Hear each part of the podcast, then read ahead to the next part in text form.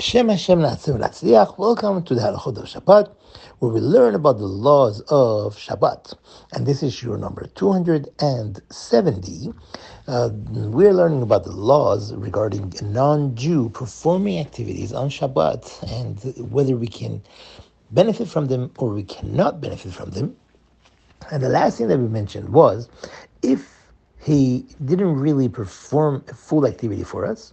He all he did was I could have done well without his help, but he added uh, to my usage or what I needed.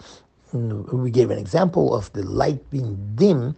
I was able to use it, but he came and he uh, turned on extra light for us. It's more convenient. In that case, uh, we are allowed to benefit from that light. And uh, we are even allowed to hint indirectly and say it is, is a little bit hard to, uh, to read with this light. And if he gets the message uh, to turn the, another light on, then we are still permitted to use that light.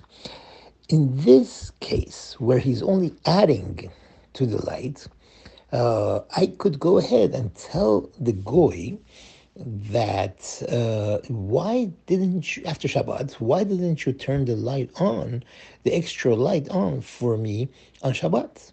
You know, then the same thing applies.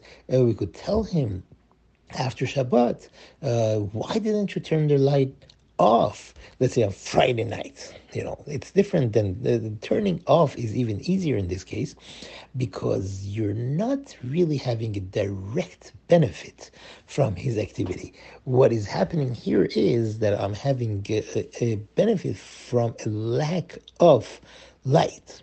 That's what the so that's that's not really much of a benefit, and therefore that would be permissible for me to tell the goy uh, in this manner of why didn't you do this? This is not completely uh, a, a, a, command, uh, and at the, at the same time, it is not a totally indirect act of telling him. However, it is permissible.